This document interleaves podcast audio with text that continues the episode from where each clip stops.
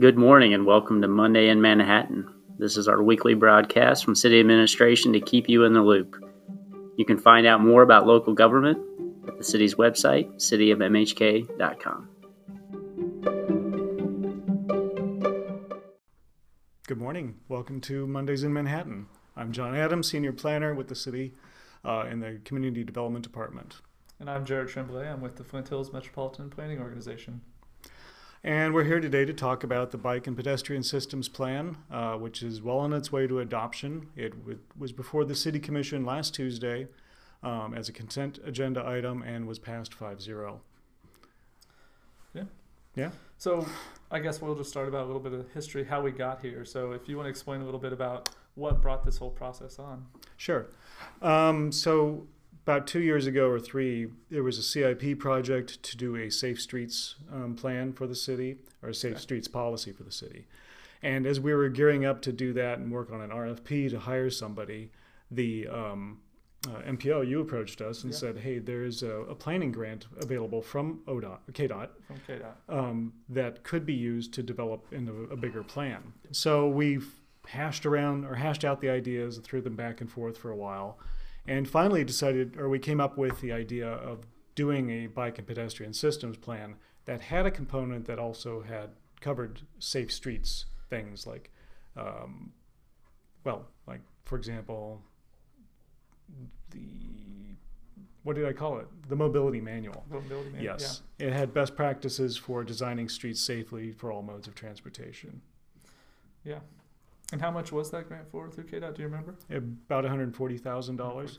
So we were able to turn our part of the CIP amount into the grant match on that. So instead of the seventy-five thousand, we were able to use just forty thousand to do That's the, right. the grant match on And- the project. And with that money, we were able to go out and hire the preeminent bike ped planners in the country in Alta planning and design. Uh, we worked with planners out of Minneapolis, and I think Mhm. we have a really great plan. Yeah, definitely so. We put together a steering committee um, made up of different interests in the community, uh, including the police, developers, um, transit. No, transit was not involved. Um, but bike, adv- bike advocates, people that are doing development, and then also our public works director. And uh, they put together basically, we worked with them to put together the goals for this plan. Um, and there were three pretty simple goals, uh, really, that I could very briefly touch on. That one was equity and connectivity, so build an equitable and comprehensive network for walking and biking. Two is safety and comfort, make walking and biking safe, safe, comfortable, and dignified. And then support and momentum was the third one, build capacity, support, and momentum for walking and biking in the community. I think I think it's also important to note that there's been a lot of good things going on in Manhattan the last ten or fifteen years. Uh, there was an older bike master plan that's about 20 years old now, but uh, it hasn't been followed too much. And despite that, things have been happening. And so this is really to build on all that momentum and to really push things forward uh, at even a higher rate. We had a good reminder reminder um, at BPAC, which is the Bike and Pedestrian Advisory Committee, on Mhm. Friday's meeting. Uh, longtime member uh, Dave Colburn um, spoke up, um, talking about how there is momentum and energy now, whereas before there never used to be. Yeah. That like when Rob Ott came to the city, um, he said, "Well, we should do some bike and ped sort of stuff," and found out that there was a plan that had been done but not acted on for a long time. The difference between then and now is that we are acting on it now. It is an active part of discussions as the city is doing planning for transportation in a way I think it never was before. That's my impression, at least. I would agree. Can you talk to us a little bit conceptually about how having a plan for bike and ped is, is good for a community or can affect a, a community in a positive way? What does this mean for Manhattan that, Mhm. that a plan exists for this? Well, I could speak to that for. I'll start. Sure. Please Yeah, feel free please. to fill in, John. But having a plan really is just that. It sets forth what is a best practice, where we should go, what opportunities exist, and that's something you need because opportunities come up all the time, whether they be on transit or parks and recreation. You know, people have ideas, but it's good to have a systematic plan that says these are are our identified needs, and we're going to tick those off one by one by one. And why is bike ped good for Manhattan and good for communities? Is that part of the question as well? For a multitude of reasons. Um, obviously, people want to live in a place that is fun, has outdoor opportunities. This plan is really focused, um, it's split into two parts. There's a recreation side, which we're working with Parks and Recreation on, and that's you know building trails, finishing the, the linear loop, things of that nature. But it also focuses highly on uh, on street facilities, and so really building a safe and um, well, really a safe, protected, connected network down in the core, and then extending out from there. And the idea is that not everyone wants to drive around in a vehicle. I mean, we have a lot of a lot of college students, a lot of other people, myself, I know John included, that live in an area, chose to live in an area where we didn't have to drive a vehicle to do most of our most of the tasks in our life. Um, it's just a great way to live. You're healthy. You get exercise in without even trying. Mhm. Um, there's just a whole multitude of reasons why it's a great thing. And we're not, you know, and it's important to note that the plan really builds on opportunity. It sets forth ideas and, and corridors of what should or could happen, and then it breaks them up into different priorities of, you know, do them now. This is low hanging fruit. Maybe I'm Mhm. jumping ahead here, but these, these are low hanging fruit. Do them now. Or do them if certain criteria are met, or do them when. And the do them when are really interesting projects. They tend to be big projects, difficult projects, maybe expensive projects. And what Right. you're really looking for are opportunities, maybe with a utility project or a large road project that is going through by itself. And then from there, you add in the bike ped element, and you're able to do two things at once. And so that's really what this plan does. Um, we have we have a case of we have several of those do wins that we think could really be great. Mhm. North Manhattan Avenue is getting a great signal project here in the next year or two. Um, and there's opportunities to do things there as well. So And the great thing about the North Manhattan Avenue project is that, um, like Poyntz Avenue, North Manhattan Avenue is essentially one of the spines. It's the north south spine of a system, and Poyntz Avenue we're envisioning as being the east west spine.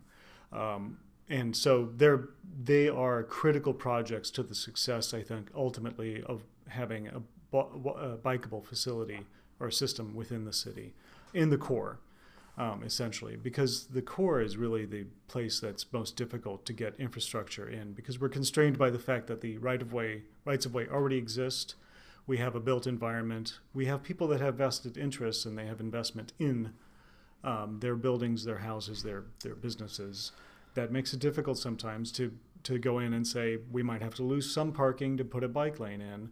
Um, because we're trying to accommodate this mode. Never a popular suggestion to yeah. come up. at the same time, the core is where there's the greatest opportunity and the greatest Need. need and ease to Yes. bike around. Mhm. It should be noted that the whole plan does not focus solely on the core. It talk uh, it Yes. talks about the whole community in general, and we hear a- quite often about you know con- a connection east west across Manhattan. How do I get from K State or you know Mhm. downtown to West Loop or further further west than that? And currently, there's not a great connection. I live off of Anderson Avenue. I, I ride on the sidewalk to Dillon's and West Loop pretty much every day. Um, it's not great, but what this plan has done is it's identified those potential key corridors Anderson, Claflin, Kimball, and provide provided ideas on, on what can be done to really connect the city across the ways as well. Mhm. Um, going back then to the momentum, I guess, um, on this plan was one thing that, like I said, it's part of the discussion now, and Public Works um, has kind of pushed that more. Um, it's dedicated funding every year for sidewalk Mhm. gaps to fill those in. It was doubled from 50,000 to 100,000 just a few years ago and is being maintained at that level. That may sometimes sound like a lot, but you'd be surprised how far that does not go when you're doing sidewalk fill in, infill. Yeah. Um, but every little piece, we're building a, a more complete, uh, interconnected network. And I think it's the gaps that are the important thing to tackle now and tend to get those things done. And and to build on that, Public Works also, along with community development and others, there is a Safe Routes to School report that was done in 2015. Mm-hmm. Uh, the city's been pretty effective at getting grants for those. I've received two. Hopefully, a third one will be coming here. And so there's a whole list of items in that plan as well. And this plan doesn't replace that. It works with it and builds on that and finds gaps where that report Mhm. did not uh, did not cover. And so it's a it's kind of a joining of multiple different uh, topics and plans into an entire bike and pedestrian uh, document. Yeah, yeah, definitely so. Um, the uh, I forgot what I was going to say now. Um, the uh, When you talk about the oh, I- change, the change in environment or the change in attitude, where do you think that comes from? Why why is the conversation easier to have now? Oh, well, I think I think culturally we're seeing a change, and I think people are demanding more and more that they have a place that's bi- uh, bikeable and walkable. People are deliberately looking for places that um, have that component, that livability component, worked in there. Um, my understanding is, is that there were a lot of people from Department of Ag, of Ag that were very unhappy about the prospect of moving to Kansas City because they were giving up a very walkable, bikeable place, DC, for a place that I apparently is not um, good enough for their tastes, um, Hit or or hit or miss. Yeah, exactly. Yes, it's not. It's it's pretty car heavy um, still, it and we're car heavy here in some places. We have pockets where it's it's easy to do to con- conduct your life without a bike or without a car. I mean. Um, and some people just don't have that choice whatsoever. That's another aspect about this too, is that some people choose to walk and bike, but as we can see, there's a lot of people that have desire pathways worn into the sides of the roadways. People have to walk or bike because they don't have the automobile alternative. Yeah, and we, one of the things we do at the MPO is we look at transportation as a whole, and uh, there's a lot of statistics out there. AAA, the automotive, you know, group has a lot of information on this. In the United States, the average price or cost to own one vehicle per year is over eight thousand dollars. More close to home in Manhattan Mhm. specifically, the, the the cost of transportation of owning a vehicle with travel is over ten thousand dollars. So that is out of reach of a lot of people. Um, whereas I bike to work every day of the year or walk, I spent under $150 on transportation to and from work this year. So I mean that's a substantial difference in the amount of money that someone could spend if, if they don't have the funds to, to own and maintain a vehicle. Yes, definitely. Um, the other thing too um, about what's the change in the culture, um, AARP is very active um, um, promoting uh, bikeable and walkable, especially walkable communities, more accessible ones, because they are seeing more and more that their constituents, the people that um, are members of their organization, are wanting to have those sort of um, lifestyles And as they get older. a lot of people want to age in place. Mm-hmm. but where they maybe bought a home or where they live is outside of you know a walkable area for them where there is a road that's disconnecting them cutting them off and they can no longer drive so what are their options you know a lot of people are experiencing a lot of a lot of senior loneliness and people Mhm. that are just cut off from their their social life that they used to have because they can no longer drive and places and plans like this allow them to get some of that back to enable them to live the life that they've always lived and want to live Yeah, I'm just waiting for the day that my mom. I mean, she's. We grew up in the countryside. She's still living in the house, um, and she's still driving amazingly. But that could go uh, very quickly. And then, what choice does she have? It's it's not really a place she's not set up yeah. uh, to be. She doesn't get transit there, Yeah. so even more cut off and lonely. And seniors make up a large portion of pedestrian um, deaths. You know, they're maybe not crossing as quickly, or they have to take risks that other people wouldn't. Right. Um, you know, people will walk or bike if they don't have another option. Mhm. It's not as if they're just going to stay home. They're going to do whatever they need to do, and so to make it safer for you know children as well as seniors is important to do. Um, Yeah. yeah, Yeah, and A- to, to John's point about AARP, uh, they are really pushing walking and biking extremely heavily. They have Yes. funding available. It is a large push, a goal of theirs nationally. They have their own materials that they've come out with best practices and how to do things like this. Um, so it is a major push of theirs. Mm-hmm. Can you talk to me about some of those projects that you've identified as the low hanging fruits? What are some of the first things that you're hoping to address? Sure. So there, there, there's several things, quite honestly. Um, a few in particular, I, I think a lot of people listening or watching are familiar with bike boulevards in Manhattan. They've probably seen maybe some wayfinding signage, and they've probably seen the bikes with the double arrow or the double chevron um, on the street. And those are our bike boulevards right now. And so, in some locations, we're in the short term, we're definitely going to keep those bike boulevards. They're relatively inexpensive to do. That's why they're kind of a do now. They're a simple Mhm. way to do them. But what, what some of the things that the plan calls for is to enhance them. We know a lot of people that don't feel comfortable on bike boulevards. I have a nine-year-old daughter, and she'll ride them with us in the summer. And in a large group, she likes to ride on them. But it's not something that she feels comfortable going out on her own and riding on. There's just a lot of car traffic. And so what it really calls for on the bike boulevards is regular traffic calming. You know, maintain access for vehicles you can get from A to B no problem, but really put in, you know, whether it be um, you know, a temporary traffic circle or a chicane or something of that nature to really say, hey, you can get to where you need to go if you're in a vehicle, but this is not a this is not a bypass or a through through route, so you can miss the the traffic lights one block away. Mhm. And so things like that on bike boulevards in the core.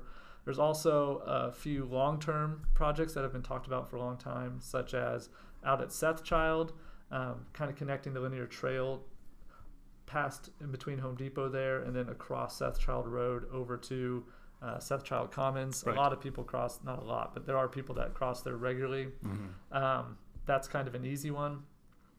Um, and then we're talking about Poyntz Avenue. That may be a little further off, but there's been Mhm. ideas there that for a long time. There's been talk of, of what could be done there. But um, and then also Sunset Avenue. There's been talk for a long time of putting in a bike lane, particularly going uphill. Mhm. Uh, it's it's not a wide road. It's only a two lane road, but the lanes are fairly wide. They're about 20 foot wide. So there's plenty of room there to put in uh, a bike lane in the short term. It would be similar to 11th Street Mhm. uh, near City Park. Um, and we may not get them in both directions. That's really dependent on engineering, but kind of like on Poyntz or Westwood, where you have them going uphill uh, and then downhill, you can go faster on your bike and you can merge with traffic Right. more easily. For example, as you approach Claflin Road, uh, if we have a bike lane going on the uphill direction Mhm. toward Claflin, that'd be great to have one over there. And then Sharrow, sharing the lane on the downhill side where Yep. you can match the speeds, for ex- just to give another example of that. Yeah. Um, and then there are other, like uh, those synergistic opportunities. We're doing a project. Let's fold this in. We're talking. We talked a, bit, a little bit about the. Uh, we're doing traffic signals on Manhattan Avenue, and I started talking about that being a spine, but never really developed fully what the idea is. And that is essentially to have a cycle track, a protected bike lane that is two way, that is entirely on the west side of the street, which is the um, area of the most desire. As people are going north and south, they want to get to the university campus. If you have it you know, fully on the west side of the street, that uh, diminishes the number of left hand turns in the uh, direction of opposing traffic that they need to make in order to reach it. You can get on and off of the facility with relative ease, and then when you get down to Aggieville, um, ideally this should continue through. We would eliminate the uh, counter contraflow lane in Aggieville there. Everyone's favorite. Yes, yes, which I adore, and I will miss it when it's gone.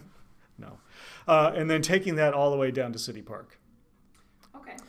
And what that effectively does is that two-way bike lane would would connect to the K-State perimeter perimeter loop Mhm. north of Claflin, where North Manhattan Avenue is being reconstructed currently.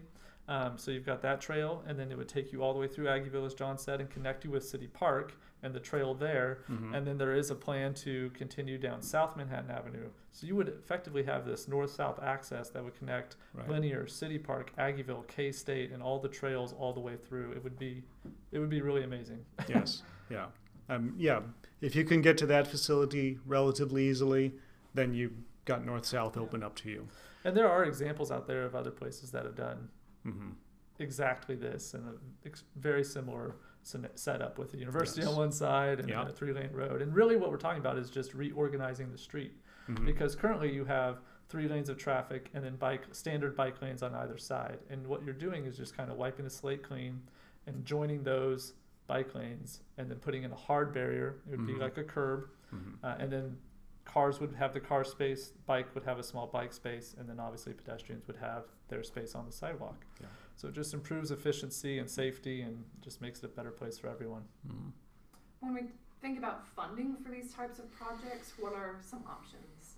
Um, in large part, the the big ticket items are going to be coming from grant funding. There's a program through KDOT called Transportation Alternatives, which is TA grant, um, and that's an annual program. Um, this the fund is not flush with cash and has not been for the past couple of years. It used to be a much more well-funded program, and it is a fifth of what it was just before, something in that neighborhood. quarter, yeah. But for the entire state, they only had seven million dollars, and um, um, so the city's requests in the past have been, well, this this time around, were um, just shy of a million dollars. But that's kind of a large request to be made out of a pot of money that's supposed to go a lot further. Um, whereas before, you know, it was forty thousand, forty million dollars for the whole state, and so uh, so that sounds really dire. But in any case. in any case, uh, we usually tend to put together fairly successful projects. We currently, our current one now is to put in a multi-use pathway along Casement Road, um, and that goes from goes from Allen up to North Northview Road. Right. So it continue. Yes. It would continue where Mhm. the, the bridge and the road widening stopped. It would continue all the way down to, to Allen Road Mhm. or Knox Lane. And would this relieve some of the pressure people feel to walk along um, Tuttle Creek Boulevard? This would be an alternate or In in the short term, that would not. Mhm. Um, that we've had a lot of discussions Right. about that, and so uh, I know the city is working with Bike Walk MHK as well as I think uh, Northview Nor- Rising. Northview Rising. Mhm. Um, this is a little further north. The project John was talking about. yeah, uh, we ideally people would start using the Old Blue River Trail to use instead of Tuttle Creek Boulevard. However, if someone is coming from further north than Casement Road, then the shortest, most direct way is still Tuttle Creek Boulevard. Mhm. And the plan, the bike ped systems plan does address Tuttle Creek Boulevard. That is a state facility. It's a long distance. Uh, I mean, that is a major prod, prod, uh, project. There's grading and infill that would need to be done. Yeah. Uh, It that's a long term project. It's Mhm. a high need project. It's just very difficult to implement. right. Um, so we, we, we have an idea of what we'd like to see, but that is not a short term project. Going back to funding though, Mhm. and grants, TA is, is the huge one, but there's other opportunities. A good example of that is um, ongoing currently at Kimball and Tuttle Creek Boulevard. Public Works uh, went after and was awarded a grant from KDOT known as a GI or Geometric Improvement. Mhm. And so that's putting in those double right turn lanes uh, from Kimball onto southbound Tuttle Creek Boulevard. But they did a great job, and I, I'm really excited for this because what they did is they took that grant and they added in a small piece that is hugely important for people in Northview, and that is putting a crossing across Tuttle Creek Boulevard on the north side. Right. And so that's the types of things we're talking about, where you have Mhm. this larger trans, you know, vehicular project, and then you add in a smaller piece, a highly needed piece that is Mhm. bike ped. And so for everybody out there, pretty soon in the next few months, I know they're working on it now. Mhm. Uh, basically, if you were on the Northview side, you would come up to Tuttle Creek Boulevard there uh, at Kimball, and you will have a signalized crossing over to the Blue Hill Shopping Center, and then it'll continue across there and start up the hill and connect with the existing sidewalk there. So Right. that'll be a, a big project. Mhm. And that there's other grant opportunities that that you can do that, and that's really what this plan looks to do is, is to heighten those. It would be fantastic to have a, a dedicated funding source for this plan, um, but that's not the case right now. So it's going to have to be kind of advantageous, right. opportunistic uh, Yeah, implementation. Exactly. Well, and then we already have um, from the general fund a hundred thousand committed Mhm. every year for sidewalk, and then the city the city also gets an STP allocation, Surface Transportation Program, um, every year. Um, can't remember the full amount, but sixty thousand is allocated Out of and- about four hundred thousand, yeah. That's right, four hundred thousand. Um, so And those and those to be clear, that that money is generally taken and then leveraged for grant opportunities. So the Mhm. idea is turn your hundred thousand into four or five hundred thousand dollars. yes, Uh, and so that's really what the city's been been good at doing is taking Mhm. that money and getting a match. Most of the grants are 80-20 split, so you Mhm. put 20% in and you get 80%, another 80% back. And so um, it's been Manhattan's been very successful with that. It's been a big deal.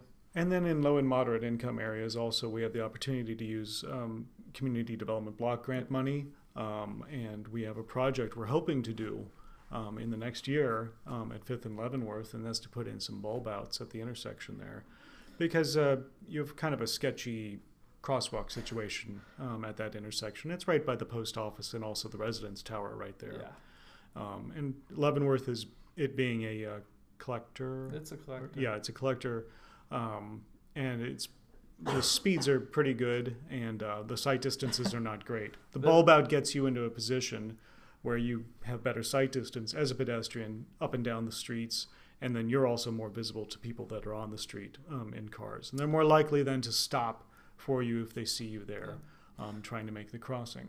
It would be similar to what's in Aggieville with the curb extensions or bulb outs that are also downtown where it just sticks you out Exactly. the street there. Yep. Yeah. And a project people may be familiar with that was CDBG from several years ago would be 17th and Yuma. I don't. Some people may remember the, the old traffic signals that were there. Uh, that got Oh. redone, and the rapid flashing beacons were installed on 17th, um, and the sidewalk was installed. That that was a project, and so this Mhm. would be similar. Right. Um, and then sometimes you get um, grants that happen to work out, like at uh, Fremont, uh, well, along uh, Fremont Avenue.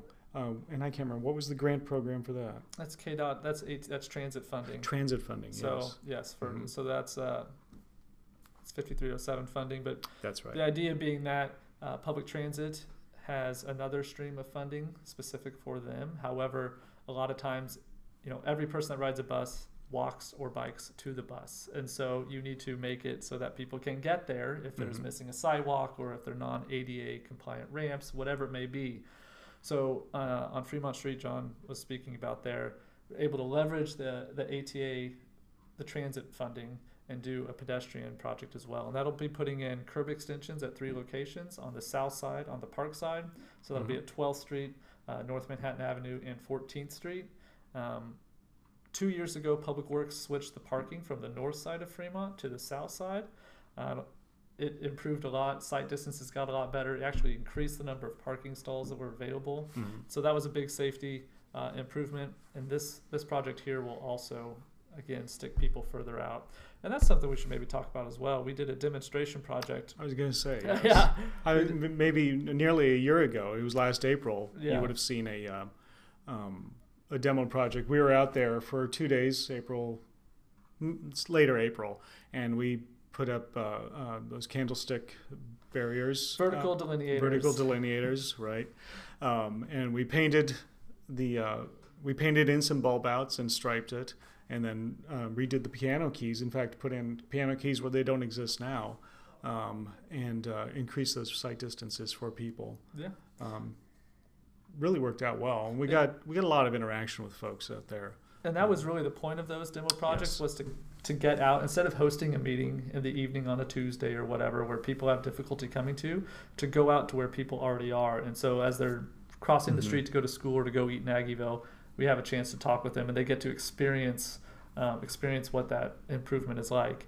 And so the the project we were talking about a few minutes ago with the ATA funding will build in concrete what we tested through the demo project last year. Right. And so that's a that's that's something that KDOT's liking to see. You know, you can test these projects Mhm. in the short term. You, you take two hours, you set it up, and you see what impact it has. If it's terrible, it goes away in an hour. If it's great, you can say, okay, maybe this is something we should do in the future in concrete. Yeah. Concrete being extremely expensive, Mhm. and so that's that's the idea behind it. Just get to test ideas quickly. Yeah, I think KDOT was pretty uh, impressed with that. They they were they yeah. they really liked it. There's other communities that are looking to do it based on what the city of Manhattan did. Mhm. Topeka being one of them is, is actually starting to go after that. Yeah. So yeah. So as we think about wrapping up, if people want to find out more about this project or even want to learn how they can start riding a bike to work or school or where would they go for more information? well, why don't you talk about where they can go for this first, and I'll, Okay, give, I'll, all I'll right. give the follow up. yeah, because you're much more involved with that um, sort of information piece. But uh, we have it on the city's website. It's it's going to still say draft um, on it because officially it's not adopted. There's a second reading that happens next Tuesday night at the city commission, um, and so uh, if you go to the city's website, go to community development, you'll see that there's a link via uh, bike and pedestrian, and then you can see the project there, bike and pedestrian systems plan project, and um, you'll find it there. And you'll also find a copy of the mo- mobility manual that we were speaking about earlier, that has all of the best practices for doing infill uh, for uh, getting facilities in place. And if someone is interested, if you're out there and you're thinking, oh, it's about to be spring, I'd like to maybe try riding my bike uh, to work. Uh, there's a lot of opportunity out there. Bike Walk MHK has a new program where if you're interested in doing something like that, you can send them an email and they will actually go out and uh, ride with you, uh, make you feel comfortable, show you the route that they would like uh, you to use. You know, it's the safest one, it's the shortest one, Mhm. the least uphill one, which is a Yes. which yeah. is a bit depending on where you live it can be difficult i have to ride Mhm. up a hill every day um, so yeah bike walk mhk has that in addition the city of manhattan with bike walk mhk is offering uh, an adult education class uh, for cycling this spring Mhm. um, i think it's 10 or 15 dollars to sign up and it's four or six weeks in the evening and basically it's just to teach people um, some basic mechanics you know how to fix your flat tire do some quick simple things but really it's about making them comfortable for situations like that you know where can where, where do i live it'll be very personalized where do i live and how can i get around manhattan on my bike or walking Mhm. so those are two options Yeah. Any final thoughts? Just that, um, you know, as I guess being the stewards of this plan, we're really hoping to uh, make sure that it gets implemented and keep on top of it and keep it th- keep the discussion going and make sure it doesn't die off. One thing I thought was very encouraging at the first reading, um, you encouraged people to show up in their bike helmets to show support. Would you like that to happen again? Uh, not necessarily for a second reading. Um, it was for the first reading. It was great, and it was impressive. I think to, for the city commission to see Yeah. people from all walks of life, um, at different ages, different abilities, coming in and showing their support for um, a better plan for biking and walking in the community. uh, but I mean, but I also don't want to discourage people. Um, there was an opportunity at the first reading for them to have a comment. I don't know if there necessarily will be, but I think what's what had been said, what needed to be said, was said, and said very well at that first one by the And I just wanted to add, if if if you're interested in biking, kind of building on what I said before, and you don't want to do it to get to work, maybe you just want to you have a road bike and you're new to town or, or whatever it may be. Bike MHK um, has group rides regularly. Uh, Mhm. they really pick up in the spring. There's different rides for different levels, and this plan does focus on recreation as well, trails and things. And so they're a great group to get out Mhm. there um, and get to know people and start biking as well. So that's Bike MHK or Mhm. Bike Walk MHK as well. So there, Yeah. there's two great groups out there. And then there'll be some activities in May because that's Bike Month, and uh, the city helps coordinate putting together the calendar and making sure that everyone's gets on the calendar in the right spot. So we'll be hosting that on the city's website also. There, this is going to be the best bike month Manhattan has ever had. I can guarantee it. All right. All right, Take thank you. care. Goodbye. Adios.